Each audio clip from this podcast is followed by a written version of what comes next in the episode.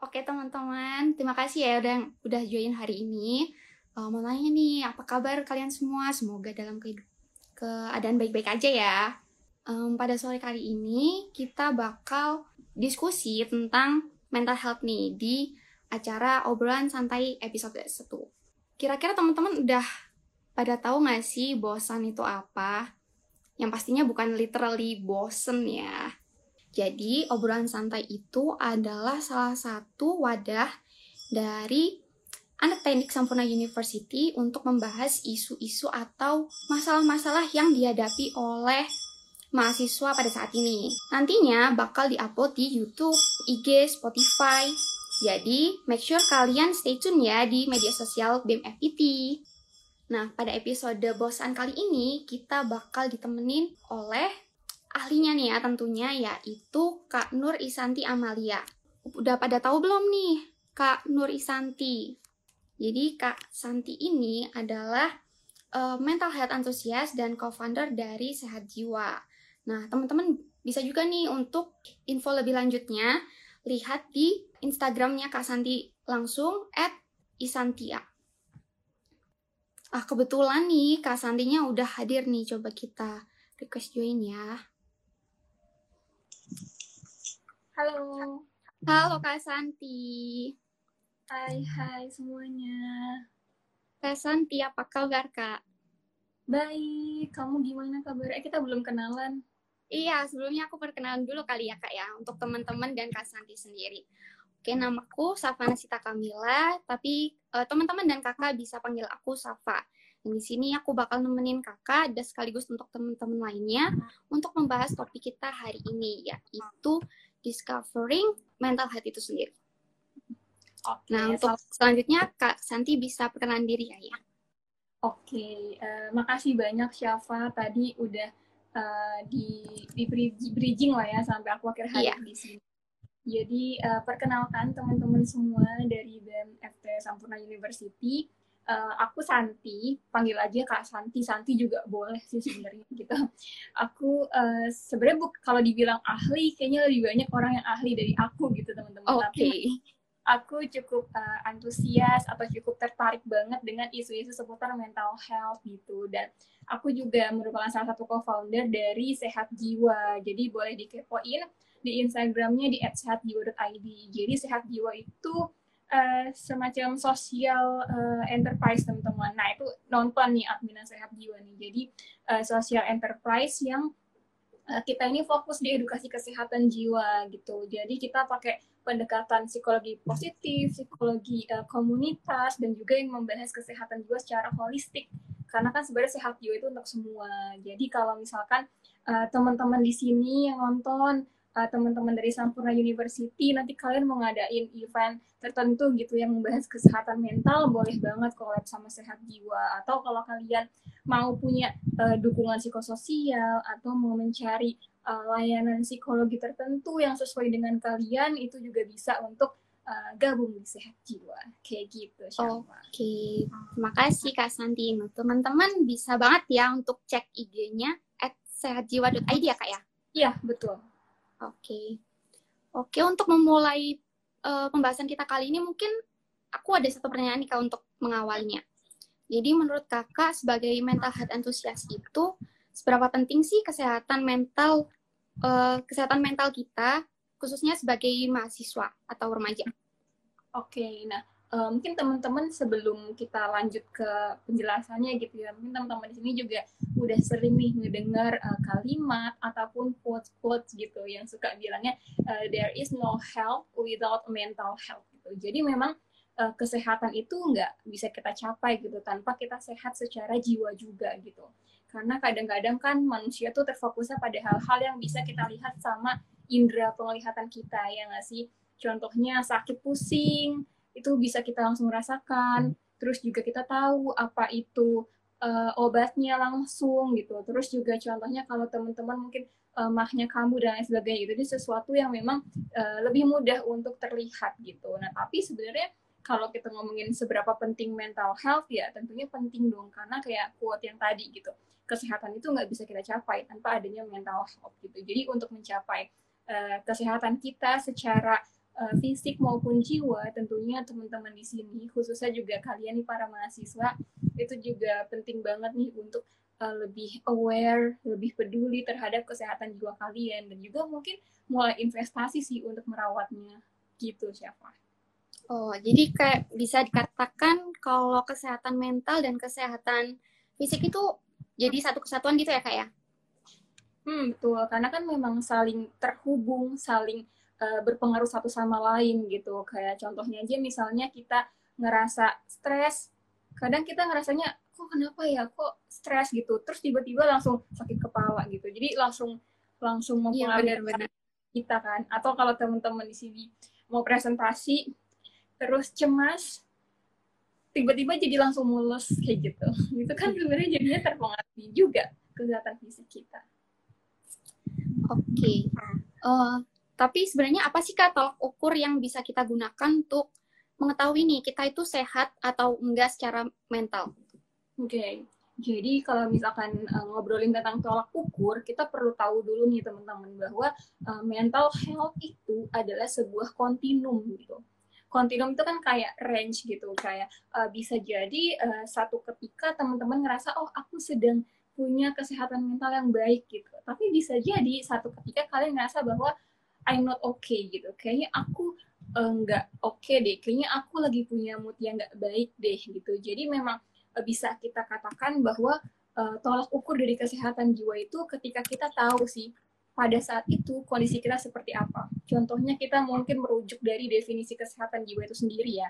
Kan uh, kesehatan jiwa itu adalah ketika kita tahu nih potensi diri kita itu apa sih gitu lalu uh, kita bisa contribute nggak sih ke uh, masyarakat atau ke lingkungan yang terdekat gitu kayak keluarga kita gitu. Lalu kita bisa uh, ngendaliin nggak sih ketika kita harus produktif kita seperti apa gitu. Nah kalau misalkan teman-teman ngerasa kok kayaknya aku nggak bisa produktif ya pada saat itu gitu.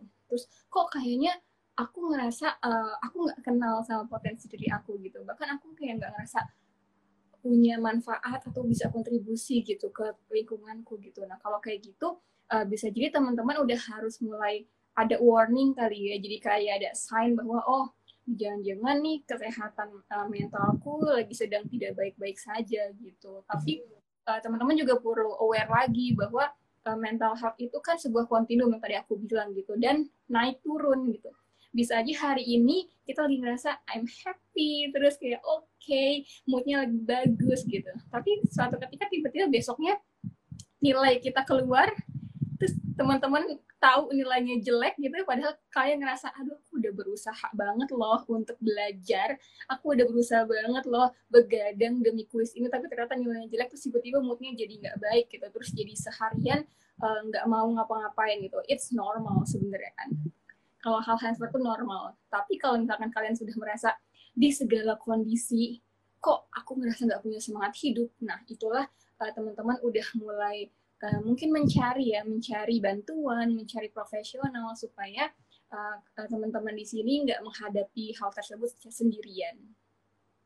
Jadi, uh, jadi bisa kayak sebenarnya kita udah ada sendiri gitu ya kak sinyal-sinyalnya dari kesehatan mental kita itu exactly. dari perilaku kita gitu-gitu ya kak ya hmm, that's why uh, teman-teman juga perlu belajar mungkin ya untuk lebih tahu lagi tentang dirinya tentang uh, apa sih yang biasanya aku rasakan gitu supaya lebih tahu ketika merasakan hal yang tidak menyenangkan uh, apa yang seharusnya aku bisa lakukan dengan potensi yang aku miliki gitu.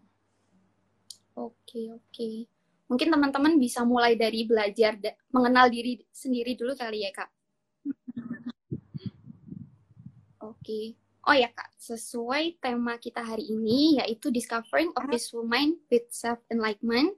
Menurut kakak nih, ciri-ciri mind yang peaceful itu kayak gimana sih? Oke, okay, wow, mind yang peaceful gitu. Iya. Yeah. Kalau aku pun mungkin masih berproses ya teman-teman, masih berproses untuk bisa peaceful, berproses untuk bisa benar-benar mindful gitu. Tapi uh, tentunya hal itu bisa terus kita pelajari sih untuk bisa punya uh, kenyamanan dalam hidup, terus kenyamanan dalam berpikir, tentunya itu bisa kita pelajari gitu. Dan bagaimana caranya? Nah, yang tadi aku bilang sih, pertama kita harus tahu dulu sih dengan diri kita gitu. Jadi know yourself more gitu. Kita perlu tahu bahwa oh ini kita orangnya kayak gimana nih. Oh, apa yang lagi kita uh, sukai gitu. Oh, apa sih yang lagi uh, kita tidak sukai pada saat itu gitu. Sehingga ketika kita sudah tahu uh, aspek-aspek dari diri kita gitu, itu kita jadi lebih mudah untuk akhirnya punya uh, peaceful mind yang tadi. Karena apa? Karena oh ya udah aku nggak suka nih sama uh, obrolan yang bisa nih, contohnya ya kalau misalkan zaman dulu aku kuliah itu kan sering ada ya obrolan-obrolan kayak terkesan kok ambisius banget gitu. Terus jadi ngerasa nggak nyaman di diri kita gitu. Atau justru ngomongin orang lain gitu hal-hal seperti itu gitu. Kalau kalian ngerasa kalian nggak nyaman di situ dan kalian udah tahu diri kalian dia biasanya akan mudah aja gitu untuk say gitu. Atau untuk mundur secara perlahan-lahan dari uh, lingkaran itu gitu. Untuk apa? Untuk membuat diri kalian jauh lebih nyaman lagi gitu. Tapi ketika kalian belum mengenal dan belum aware sama diri kalian, bisa aja kalian terus-menerus ada di lingkungan seperti itu, walaupun perasaannya tuh kayaknya nggak nyaman gitu. SDN kan jadi nggak peaceful. Oh, gitu ya, Kak. Jadi ketika kita udah mengetahui diri kita sendiri dan tahu apa yang kita mau, di situlah kita menemukan uh, titik peaceful kita ya, Kak ya? Betul titik di mana kita tahu uh, apa yang harus kita lakukan, yang mau kita lakukan, dan itu kita lakukan untuk uh, kenyamanan dan juga kebahagiaan diri kita. Tapi nih kak, uh, sekarang tuh kayaknya lebih uh, lebih banyak anak-anak yang overthinking nih kak. Hmm. Nah, Wah, waktu juga kita overthinking, iya, waktu kita overthinking nih, biasanya kita berusaha untuk stay positif nih dan berusaha kayak menjauhkan pikiran overthinking itu tadi. Nah, kalau misalkan itu terjadi terus-menerus, bisa nggak sih Kak mengakibatkan depresi? Oke, okay, oke. Okay.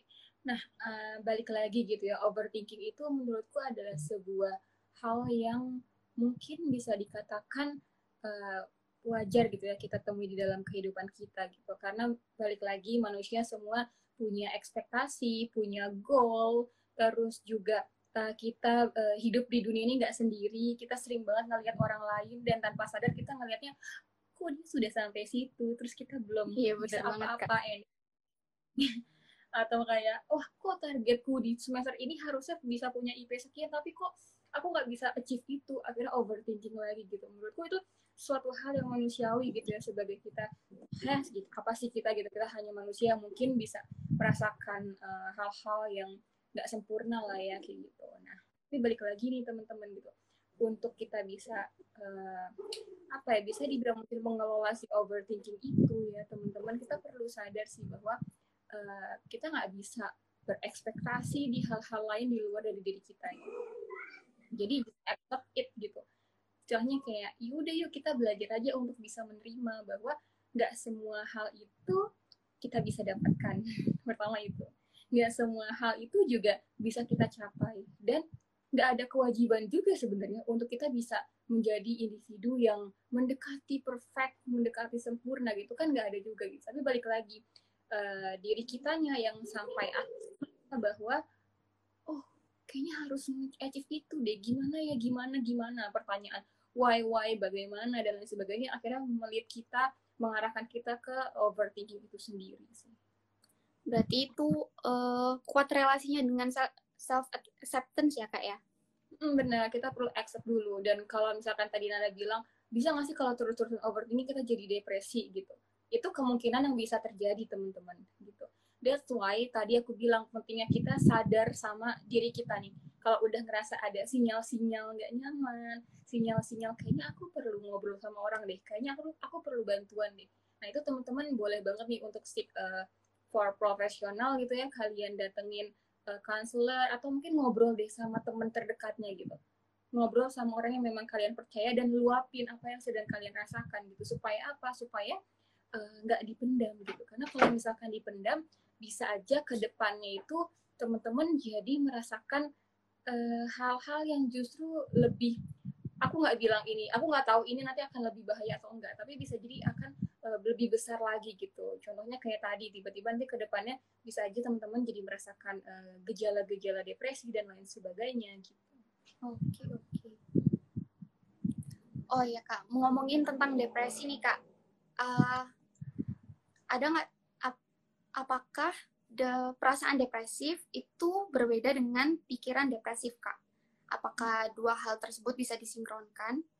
Oke, okay, sebenarnya kalau kita ngedengar kata depresi gitu ya, mungkin aku mau meluruskan dulu nih teman-teman. Aku mau disclaimer bahwa aku bukan seorang psikolog, jadi untuk ngomongin gangguan, ngomongin eh, hal-hal uh, yang berbau kayak Eh, gangguan-gangguan seperti ini menurutku itu adalah di luar kapasitasku gitu. Tapi yang di sini aku pengen edukasi ke teman-teman semua adalah bahwa uh, terkadang dengan term-term seperti ini kita juga perlu uh, waspada, perlu hati-hati juga teman-teman bahwa nggak selamanya kok ketika kita merasakan kita lagi nggak mood ngapa-ngapain itu disebut depresi. Nggak selamanya kok kita merasakan bahwa dunia sedang nggak berpihak sama kita dan lalu kita cuma pengen di kamar aja nangis terus kita depresi. Nggak selamanya seperti itu kok gitu. Jadi itulah yang tadi aku bilang kita perlu hati-hati dengan term ini bahwa apa bahwa supaya kita tidak mudah untuk melabelkan diri kita dengan uh, pernyataan aduh kayaknya gue lagi depresi gitu padahal depresi itu adalah sebuah gangguan teman-teman dan yang berhak mendiagnose atau uh, menentukan diagnosa ke teman-teman bahwa apakah teman-teman ini depresi, apakah teman-teman ini ada gejala menuju ke arah sana itu adalah profesional yaitu psikolog sama uh, psikiater. Jadi nggak ada tuh ketika teman-teman baca artikel di Google terus kalian ngebaca gejala-gejala, terus kalian ngerasa, wah ini kayaknya gue ngerasain ini deh gitu. Terus kalian langsung ngeblame diri kalian bahwa, oh ternyata gue depresi gitu. Nah, jadi ini memang yang uh, kita perlu mungkin hati-hati ya teman-teman ya karena dengan banyaknya informasi uh, tentang mental health di luar sana itu juga bisa membuat uh, kita lebih mudah untuk melakukan self diagnose padahal yang bisa um, mendiagnosa itu kan hanya profesional psikologi itu sendiri.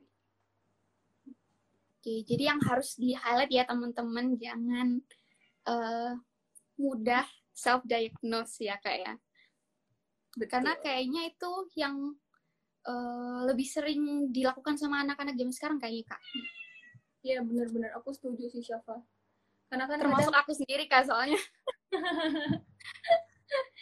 soalnya kan balik lagi gitu ya mungkin kalau untuk uh, sekarang untuk pergi langsung ke profesional kayak ke psikolog atau psikiater kan juga masih tidak semudah itu ya kayak stigmanya eh, nggak uh, terlalu bagus lah istilahnya kayak gitu. Jadi balik lagi ketika kita ngerasain sesuatu hal tuh kita lebih cenderung untuk yaudah deh baca aja di Google yaudah deh baca aja di website website gitu. Sampai kita di internet gitu ya kak ya? Dan akhirnya ngeblame diri kita sendiri. Padahal kan ternyata kita nggak seperti itu kan gitu. Bener banget oh ya sebelum kita lanjut nih kak aku mau ngingetin buat teman-teman semuanya buat yang milik udah punya pertanyaan boleh banget nih langsung diketik di kolom komentar ya kasih. Oke, kita lanjut kali ya, Kak. Boleh. Sebagai mahasiswa nih, Kak, kan mahasiswa tuh bisa dikatakan kegiatannya cukup padat nih ya, Kak ya. Dan terkadang tuh kita sampai lupa kesehatan jasmani kita. Contohnya kayak ngerjain tugas sampai begadang, sampai subuh, atau lupa makan. Nah, itu bisa nggak sih, Kak? Karena keteledoran kita menjaga kesehatan jasmani kita bakal ikut berpengaruh ke kesehatan mental kita. Oke, okay. nah uh, aku setuju banget sih sama Syafa karena aku juga pernah menjadi mahasiswa iya. dan uh, relate banget ketika akhirnya harus begadang gitu kerja kelompok nginep bareng-bareng tapi nggak tidur ya itu untuk kerja iya. itu uh, atau mungkin uh, dari abis kelas terus tiba-tiba harus rapat ke kepanitiaan rapat organisasi dan lain sebagainya sampai malam sampai sore gitu. Itu kan pasti uh, bisa dibilang juga itu akhirnya membuat waktu kita jadi banyak banget uh, dihabiskan untuk kegiatan kita gitu. Dan akhirnya kita lupa nih lupa untuk oh ya udah deh untuk self care gitu. Lupa untuk merawat diri kita padahal self care itu penting banget teman-teman gitu bahkan bayangkan bayangkan ya teman-teman kita uh, genjor gitu ya genjor diri kita ngelakuin berbagai macam hal gitu di kehidupan kita tapi at the end akhirnya kita sakit gitu kan sama aja bohong gitu. Jadi kayak nggak ada apa-apanya juga dan kita jadi nggak bisa ngapa-ngapain lagi gitu. That's why tadi aku bilang uh, betapa pentingnya self care gitu. Karena apa? Karena ketika kita bisa self care kita jadi bisa istilahnya lebih menghargai diri kita gitu teman-teman uh, mau sampai kapan sih menghargai orang lain terus? Mau sampai kapan sih menghargai gebetan-gebetan kalian terus gitu? Tapi lupa untuk uh, concern atau menghargai uh, diri kita sendiri gitu. Makanya ketika tadi Syafa bilang iya kak begadang untuk jadi efek uh, ngaruh nggak sih ke mental health? Of course ngaruh.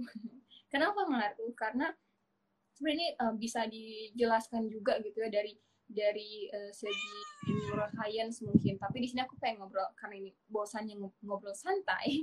Jadi iya. pengen santai aja bahwa ngaruhnya gimana sih? Ngaruhnya gini aja sih ketika kita begadang besok pagi ketika kita bangun tidur itu badan kerasa enak gak sih? Enggak kan? Iya, malah kan, jadi bangunnya udah kesiangan. Kalau udah kesiangan tuh moodnya jadi eh, nggak uh, terlalu oke okay lah ya gitu nggak terlalu oke okay seperti kita bangun pagi. Terus juga kalau misalkan begadang itu fokus kita juga jadi berkurang kayak gitu. Fokus juga jadi berkurang and then akhirnya berpengaruh juga ke tugas kita gitu. Belum lagi nanti moodnya jadi nggak baik gitu. Nah itu tentunya nantinya akan berpengaruh banget sih ke uh, our mental health gitu. Setuju banget sih kak. Emang kayak abis nugas subuh belum lagi ada kelas pagi terus belum hmm. lagi ada tugas lagi. Itu stres sih emang. Um, selanjutnya nih kak uh, karena menghadapi masalah-masalah seperti itu ada nggak ada nggak sih dari kakak tips dan trik uh, yang kita bisa lakuin di rumah untuk tetap menjaga kesehatan mental kita? Uh, tips untuk uh, merawat kesehatan mental kita gitu ya. Kayak yang tadi aku bilang nih kita harus perlu lebih aware nih ke sekarang sini gitu. Sebenarnya kalau ngomongin tips yang pertama perlu kita lakukan itu adalah sesederhana self care dulu. Yuk benerin pola makan gitu. Yuk benerin uh, waktu tidurnya gitu. Self care itu dulu. Terus yuk coba cari tahu apa sih yang bisa membuat kalian uh, jauh lebih happy? Contohnya ketika lagi banyak tugas terus ngerasa udah burn out ngerasa udah banyak banget yang uh, di, dirasakan dikerjakan gitu coba untuk break dulu deh ketika break coba do something yang bener-bener kalian uh, ngerasa dengan melakukan itu aku bisa merilis stres-stres aku gitu.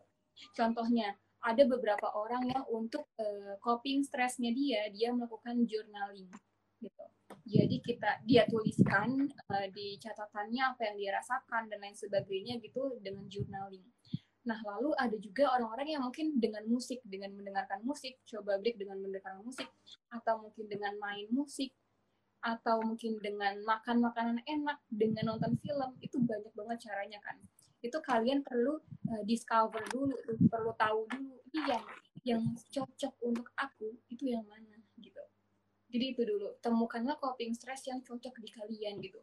Tapi bukan berarti ketika kalian punya temen ya, terus teman kalian uh, punya coping stress A, terus kalian nyoba, terus sama kalian nggak ternyata nggak nggak cocok si coping stress itu. Bukan berarti kalian berhenti gitu. Kalian harus coba lagi menemukan apa yang cocok untuk diri kalian gitu. Dengan begitu itu akan jauh lebih mudah sih kita untuk bisa memaintain uh, stres kita kayak gitu. Nah setelah itu uh, setelah kita self care setelah kita tahu coping stress kita nah cobalah untuk lebih um, memberikan diri kita itu kesempatan untuk merasakan apa yang memang kita rasakan gitu. Kan terkadang kita sering banget ya lagi ngerasa sedih tapi denial. Denial tuh dalam artian coba untuk uh, dipupuk gitu perasaan sedihnya. Kayak udah udah lo nggak boleh sedih. Udah udah lo harus move on dengan secepatnya gitu. Padahal it's okay to be not okay gitu. Nggak apa-apa kalau kalian tuh ngerasa kalian lagi nggak baik-baik aja gitu. Apalagi untuk teman-teman uh, cowok-cowok di sini ya kadang kan sering banget dianggapnya ah masa lo kayak gini doang sih?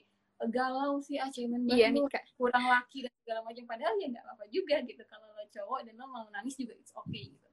Tapi di, di sini aku uh, perlu tekankan adalah pentingnya penting banget untuk kita bisa sadar sih apa yang sedang kita rasakan and then benar-benar feel it gitu. Benar-benar merasakan itu gitu.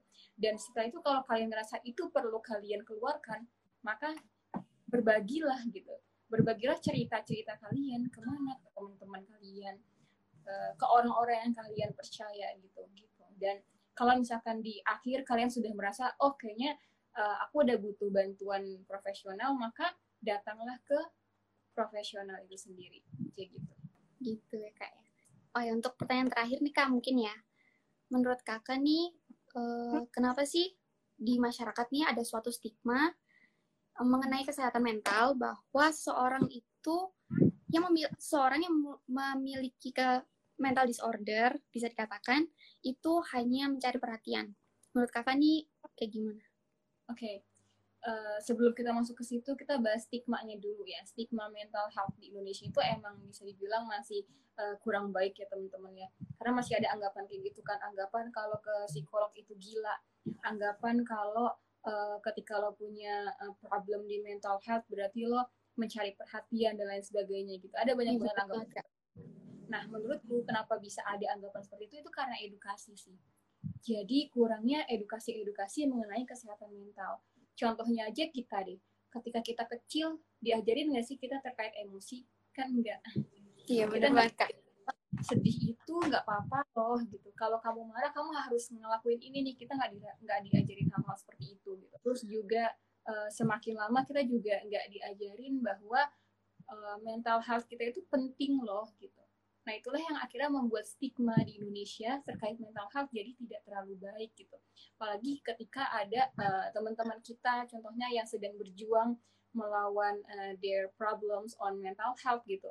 Terus uh, mereka akhirnya merasa bahwa aduh aku sebenarnya butuh support tapi kenapa orang-orang ngasih aku uh, judgement bahwa aku mencari perhatian? Gitu. Nah menurutku itu balik lagi sih itu adalah asumsi sih kalau dari aku yang selama ini aku uh, rasakan gitu ya teman-teman. Itu sebenarnya asumsi asumsi kita untuk menilai dia. Jadi semuanya itu keputusannya balik lagi ke teman-teman semua nih. Teman-teman mau menilai mereka seperti apa gitu. Tapi yang aku perlu tekankan mencari perhatian ataupun bukan tapi mereka ini adalah teman-teman kita juga yang perlu kita treat dengan uh, hal yang sama gitu. Kayak teman-teman kita yang lain gitu. Nggak perlu ada perbedaan nggak perlu ada judgement bahwa ah lo cari perhatian doang dan segala macam gitu. Lagian emang apa salahnya juga ngasih perhatian ke dia gitu. Toh itu juga nggak membuat uh, kita jadi uh, kenapa-napa kan gitu. Nggak rugi gitu ya kayak oke okay. jadi uh, bisa dikatakan ya teman-teman uh, kita nggak perlu takut nih kalau misalkan ada uh, masalah dalam mental kita misalkan. Dan itu totally wajar kan kak? Dan kita semua nggak sendiri di sini. Dan yang paling penting adalah kita sebisa mungkin cari pertolongan. Itu bisa dari teman terdekat kita ataupun kalau misalkan sudah dirasa uh, serius bisa ke tenaga yang ahlinya tenaga ahlinya gitu ya kak Okay. Dan jangan lupa self care teman-teman dari hal-hal yang kecil untuk diri kalian sendiri. Bener banget. Mungkin kita bisa mulai ke sesi tanya jawab kali ya kak. Karena kalau dilihat udah banyak pertanyaan dari teman-teman. Siapa bisa? Aku juga sambil lihat. Ya. Wow. Mungkin yang pertama aku mau bacain dari Devi Aristia kak. Pertanyaannya, gimana sih kak cara kita untuk menjaga kesehatan mental kita di masa seperti ini, di mana kita nggak ketemu banyak orang hmm. untuk cerita, sedangkan nggak semua hal bisa diceritakan di orang rumah. Gitu. Oke, okay. uh, oke, okay. thank you Devi atas pertanyaannya. Nah, ini emang sebuah challenge ya teman-teman. Ini sekarang kita dihadapkan dengan situasi yang uh, mungkin belum pernah kita temukan sebelumnya gitu. Tapi di 2020 kita baru menemukan uh, kondisi di mana kita harus berjauhan dengan banyak orang gitu. Nah, ini caranya sebenarnya adalah yang tadi aku bilang sih. Setiap individu kan itu mungkin uh, punya support system ya walaupun nggak banyak. At least satu sampai dua bisa jadi kita punya teman dekat gitu. Atau satu orang aja orang yang menurut Devi ini orang yang benar-benar bisa uh, mengerti Devi gitu. Orang yang benar-benar bisa uh, istilahnya kamu kamu tuju gitu. Ketika kamu lagi uh, sedang tidak baik-baik saja gitu. Nah jadi menurutku nggak apa-apa banget. Kalau misalkan Devi coba nge-reach orang yang memang menurut Devi dialah yang Devi percaya seperti itu. Nah lalu juga uh, di sini kalau yang uh, menurut aku ya kalau misalkan kamu ngerasa nggak semuanya bisa diceritakan ke orang yang di rumah ya udah ceritakanlah ke orang lain di luar dari keluarga kamu. It's okay gitu. Dan sekarang kan juga uh, walaupun nggak bisa ketemu tapi kita punya banyak platform gitu ya teman-teman. Kita bisa pakai uh, WhatsApp call aja atau kita juga bisa pakai Google Meet atau Zoom gitu. Banyaklah platform lain gitu. Dan ini aku mungkin mau sekalian uh, jelasin juga ke teman-teman gitu ya. Kalau misalkan teman-teman ngerasa bahwa di support sistemku gitu udah benar-benar gak ada nih yang bisa aku percaya gitu. Kayaknya aku nggak nyaman dengan ini. Nah nggak apa-apa untuk mencari yang di luar diri kalian yang benar-benar stranger itu is okay teman-teman kalau di sehat jiwa itu kita punya circle yang namanya ruang jiwa teman-teman. Jadi itu adalah salah satunya ada uh, dukungan psikososialnya. Jadi kita menemukan eh, kita menemukan kita mengumpulkan berbagai uh, macam teman-teman di daerah gitu ya di berbagai daerah untuk berkumpul di dalam satu grup gitu. Kita nggak saling kenal. Kita nggak saling kenal kita nggak tahu itu uh, dia mungkin background keluarganya apa background yang lainnya apa kita nggak tahu. Tapi yang di situ kita tahu adalah kita sama-sama mau bertumbuh bersama di situ. Mau sama-sama saling support di situ. Nah di situlah yang menurutku it's okay di era digital saat ini kita coba aja akses layanan-layanan seperti itu gitu untuk membuat diri kita itu jauh lebih better gitu. Karena kan ketika kita cerita ke orang yang sebenarnya stranger atau nggak terlalu kita kenal ya udah pada saat itu kita nggak usah perlu khawatir nanti akan disebarkan ke teman kita disebarkan ke keluarga kita kayak gitu jadi lebih selfless kali ya oh gitu gitu soalnya kayaknya juga agak susah nih kak menumbuhkan rasa percaya ke stranger gitu kak kalau kayak gitu uh, kasusnya gimana ya kak untuk menghadapi tingkat kepercayaan gitu pak? Oke, okay, nah kalau di ruang jiwa sih kita ada fasilitator ya teman-teman. Jadi ada counselornya gitu. Jadi memang si counselor ini sih yang nantinya mungkin akan memfasilitasi dan uh, istilahnya menjamin lah ya bahwa apa pun yang ada di sini itu ya hanya stay di sini kayak gitu. Dan balik lagi, yang gabung kan adalah orang-orang yang memang uh, butuh teman untuk bisa bertumbuh bersama ya. Jadi menurutku dengan adanya visi yang sama, dengan adanya tujuan yang sama itu akan jauh lebih mudah ke diri kita sih untuk bisa terbuka pada akhirnya. Oke, okay. thank you Devi for the question. Mungkin bisa langsung ke pertanyaan selanjutnya ya kak. Boleh. Aku carikan dulu ya, karena ini pertanyaannya ternyata beribu-ribu kak. Waduh, banyak banget. Nonton juga ada seratus ribuan lebih ya aku lihat. Iya, ternyata teman-teman antusias banget ya dengan uh, kesehatan mentalnya. Selanjutnya nih Kak ada dari jejes.h pertanyaannya Kak bagaimana cara kesehatan mental mempengaruhi kegiatan sehari-hari terutama kesehatan fisik kita.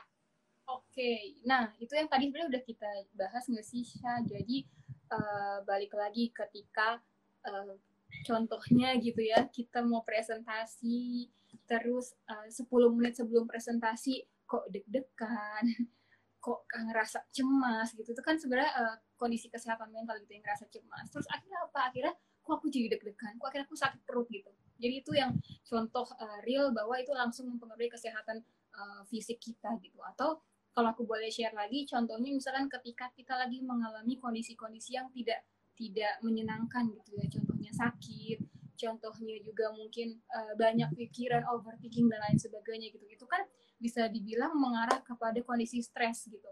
Dan nantinya kondisi stres ini, kondisi stres ini bisa aja memicu munculnya masalah-masalah lain di fisik kita, kayak sakit kepala atau asam lambung naik. Atau uh, lain-lainnya lah ya banyak kalau misalkan yang punya alergi jadi gatal-gatal dan lain sebagainya gitu kalau stres gitu. Jadi itu sih sebenarnya salah satu contoh gitu bahwa uh, kesehatan mental itu bisa banget loh untuk mempengaruhi kesehatan fisik kita. Karena balik lagi seperti yang tadi di awal bahwa mental health is a continuum dan nggak ada kesehatan kalau nggak kesehatan nggak kalau nggak merasakan kesehatan mental gitu. Jadi memang saling sangat sangat saling berpengaruh satu sama lain nah itu dia jawabannya ya JJ semoga menjawab ya selanjutnya ada dari Zulkifli kak Pertanyaannya, apakah bermalas-malasan sebentar itu termasuk apresiasi kepada mental kita yang exhausted? Iya dong, karena kan itu salah satu uh, kita untuk break ya teman-teman. Tadi aku bilang bahwa penting banget untuk menerapkan jeda, jeda di diri kita gitu. Uh, mungkin dari dulu kita udah dibiasakan untuk lari sprint. Habis kita lulus SMP langsung lulus SMA SMA ke kuliah banyak banget hal-hal yang kita mau achieve gitu. Banyak banget eh, tekanan-tekanan mungkin yang sering kita dengar kayak hm, nanti kamu jadi orang sukses ya nanti kamu lulus kuliah langsung ini ya itu segala macam gitu. Sampai akhirnya kita nggak sadar bahwa kita kayak berlari kencang. Tapi kita suka lupa sebenarnya apa sih yang gue kejar? gitu sebenarnya nih gue tidur subuh dan segala macam ini untuk apa sih gitu. Itu yang sering banget manusia suka lupa gitu. Sampai akhirnya mereka juga lupa untuk uh, berhenti sejenak gitu. Untuk coba mengambil jeda uh, untuk coba istirahat gitu. Dan menurutku kalau kamu merasa pada saat satu hari penuh gitu 24 jam tapi 15 jamnya kamu sudah digunakan untuk hal yang produktif nah itu nggak apa-apa banget kamu menyisakan gitu ya satu jam dua jam untuk bisa uh, me time gitu. Me time mau kayak gimana sih? Mau males-malesan uh, rebahan doang di kasur sambil scrolling Instagram sambil dengerin podcast sambil buka clubhouse it's okay gitu. Nggak apa-apa gitu. Yang penting kita tahu bahwa kewajiban-kewajiban kita yang lain sudah kita lakukan kayak gitu. Atau nanti akan kita lakukan gitu. Jadi nggak yang malah malas-malasan di kasur terus tugas terbelak terbengkalai dan lain sebagainya gitu. Itu kan nanti malah jadi menimbulkan masalah. Tapi pinter-pinter kita aja untuk bisa uh, memanage waktu dan uh, balik lagi boleh banget setiap harinya kita punya waktu untuk me time supaya lebih bisa menjaga uh, kesehatan mental kita. Oke, seperti itu ya Zulkifli jawaban dari Kak. Oke, selanjutnya ada pertanyaan nih Kak. Ini pertanyaannya cukup menarik nih ya dari Syahirma. Apa yang bisa kita lakukan saat orang yang kita kenal merasa mengalami depresi? Apa kita bisa bantu mereka atau sebaiknya suruh mereka untuk ke profesional saja? Oke, okay, nah yang pertama kita bisa lakukan tentunya kita be there. Ada dulu buat dia. Ada dulu offering help, coba bilang ke mereka bahwa eh gue ada di sini nih lo butuh bantuan apa? Kalau lo, lo butuh bantuan please let me know gitu. Gue bakal mencoba untuk ngebantu lo gue bakal coba untuk uh, nemenin lo. Kalau lo mau cerita uh, gue juga bisa untuk mendengarkan gitu. Jadi just be there sih. Be there dulu ke mereka gitu sampai mungkin uh, mereka merasa mereka nggak ngelaluin itu sendirian gitu teman-teman. Itu yang bisa kita lakukan gitu as a friend as a partner gitu kepada orang-orang di sekitar kita gitu. Tapi kalau teman-teman merasanya bahwa oh ini kayaknya sudah semakin uh, parah gitu. Misalkan udah ada indikasi untuk menyakiti dirinya. Sudah ada indikasi untuk uh, pikiran-pikiran mengakhiri hidup gitu. Nah itu teman-teman boleh banget untuk merefer ke profesional. Contohnya coba bilang ke dia untuk menyarankan mau nggak sih uh, gue temenin deh kita coba akses ke psikolog. Nanti nggak apa-apa eh, nggak uh, usah sendirian nanti gue bisa temenin biar lo nggak ngerasa sendirian kayak gitu gitu itu boleh banget. Itu dan itu dan itu yang sesuatu hal yang bisa kita lakukan sih sebagai uh, seorang temen kayak gitu. Oke kalau misalkan nih kak kasusnya kita udah uh, nemenin dia. Mm-hmm. terus oke okay, dia uh, menerima keberadaan kita dan uh, lama kelamaan dia udah ada indikasi ke arah yang bahaya nih kak lalu kita saranin nih mending ke profesional aja tapi anaknya ini nggak mau nih kak kalau kayak gitu gimana ya kak? Oke, okay. kalau misalkan dia belum mau, itu adalah pilihan dia sih. Balik lagi, ini juga yang penting ya teman-teman. Janganlah menjadikan diri kalian itu bertanggung jawab 100% terhadap uh, orang lain gitu. Jangan malah jadinya, oh gue harus benar-benar nyelamatin dia nih. I'm a superhero gitu. Itu nggak kayak gitu teman-teman. Itu bukan tanggung jawab kalian gitu. Tapi kalian punya kesempatan untuk bisa ada di situ, untuk bisa membantu dia. Jadi bantulah sebisa kalian. Kalau kalian udah nge-refer, udah menyarankan ke psikolog, tapi dianya belum mau, maka nggak apa-apa teman-teman. Gitu. Itu adalah keputusan dia gitu. Balik lagi untuk datang ke psikolog adalah keputusan dia. Nggak bisa kita yang paksakan juga gitu. Karena nanti malah jadinya outputnya jadi tidak sesuai gitu. Makanya menurutku eh, nggak masalah kalau misalkan dia yang belum mau, nggak apa-apa gitu. Jadi biarkanlah uh, nantinya itu perlahan-lahan dia mungkin terbuka hatinya sampai akhirnya dia mau untuk menyelamatkan dirinya sendiri gitu dengan cara uh, berusaha untuk datang ke profesional gitu. Tapi yang bisa kalian lakukan di situ adalah uh, terus ada aja buat dia, terus bilang bahwa kalau lo udah siap, yuk ke sana gitu. Nanti gue bantuin, nanti uh, gue temenin, contohnya kayak gitu. Atau kalian juga bilang bahwa kalau lo kenapa-napa, ada pikiran hal-hal yang bahaya, langsung kontak gue aja ya gitu. Jadi make sure uh, teman-teman itu jadi orang yang mungkin bisa uh, dia hubungi sih ketika dia lagi sedang tidak baik-baik saja. Oke terima kasih kak jawabannya dan share my seperti itu ya jawabannya. Coba aku baca aja dulu kali ya kak pertanyaannya karena banyak banget kak ternyata. Wah ini nih ini kayaknya menarik nih. Dari Ivana apa sih kak bedanya depresi sama sedih biasa dan apa perbedaan yang paling bisa kita rasakan dari dua hal itu? Nah, sedih itu kan emosi ya, teman-teman. Dan kita sebagai seorang manusia itu kita dikaruniai banyak banget emosi gitu. Salah satunya itu sedih. Jadi menurutku perasaan sedih itu adalah perasaan yang normal. Contohnya kita uh, dapat nilai yang jelek, kita sedih. Kita putus sama pacar, kita sedih. Kita di ghosting gebetan, kita sedih gitu. Kita uh, kehilangan orang yang kita sayangi, kita sedih. Itu sesuatu itu perasaan yang normal untuk rasa sedih itu muncul. Tapi kalau depresi yang tadi aku bilang, kalau ternyata sedihnya itu sudah berlangsung lama. Contohnya pada saat itu sebenarnya kondisi sedang baik-baik aja, tapi kok kalian ngerasa sedih sih gitu. Atau perasaan sedihnya itu kalian rasakan berbulan-bulan.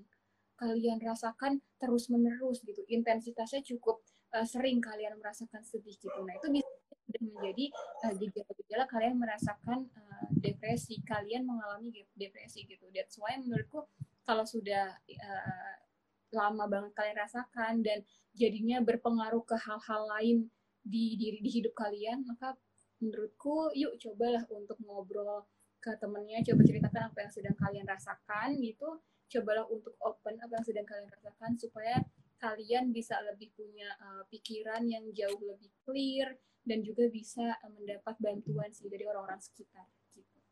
Oke, seperti itu Ivana. Mungkin bisa lebih mengerti diri sendiri dulu kali ya untuk mengenal sinyal-sinyalnya itu seperti apa gitu ya Kak. Mungkin pertanyaan terakhir nih Kak dari teman-teman dari Les Sugar. Kak, hmm. kira-kira kita butuh waktu me time itu seberapa sering ya Kak? Oke, okay. wow, waktu me time seberapa sering itu tergantung sih dari pertama kan kesibukan tiap orang setiap harinya beda-beda, kebutuhannya juga berbeda-beda. Terus uh, hal yang kita lakukan ketika kita me time itu berbeda-beda gitu.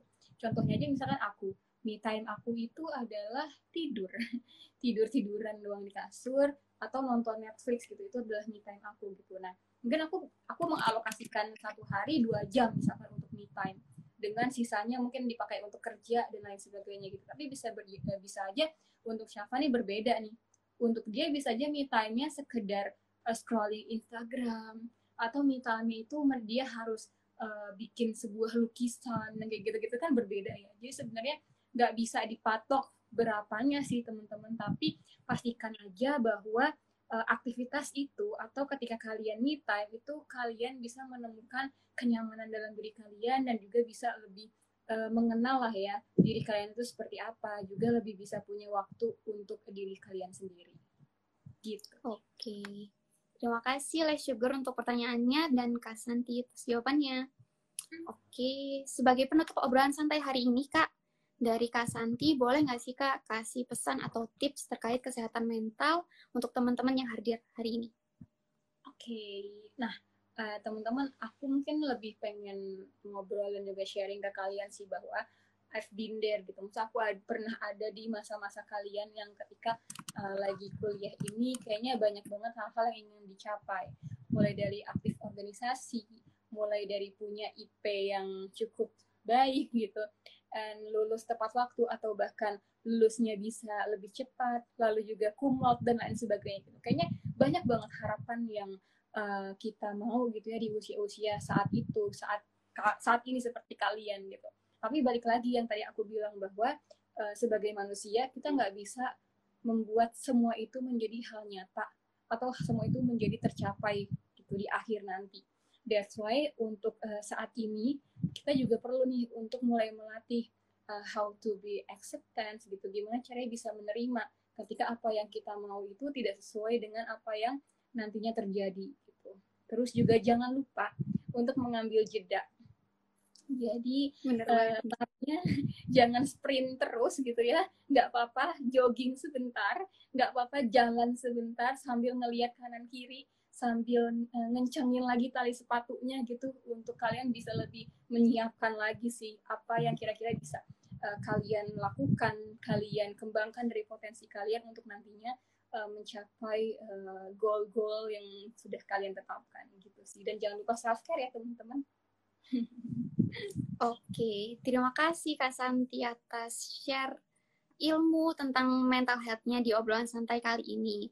Uh, terima kasih juga buat teman-teman yang udah hadir dan menyempatkan waktu untuk datang di bosan episode 1 kali ini. Semoga tips-tips dari Kak Santi bisa bermanfaat buat kita semua agar lebih mengerti pentingnya menjaga kesehatan mental.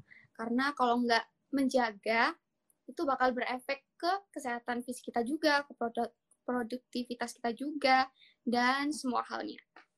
Oke, jangan lupa teman-teman untuk semangat dan menjaga kesehatan kalian. Sampai jumpa di bosan episode selanjutnya. Sampai jumpa. Makasih teman-teman. Jangan Makasih lupa Kak Santi. kondisi kesehatan mental kalian. Bye-bye. Bye-bye.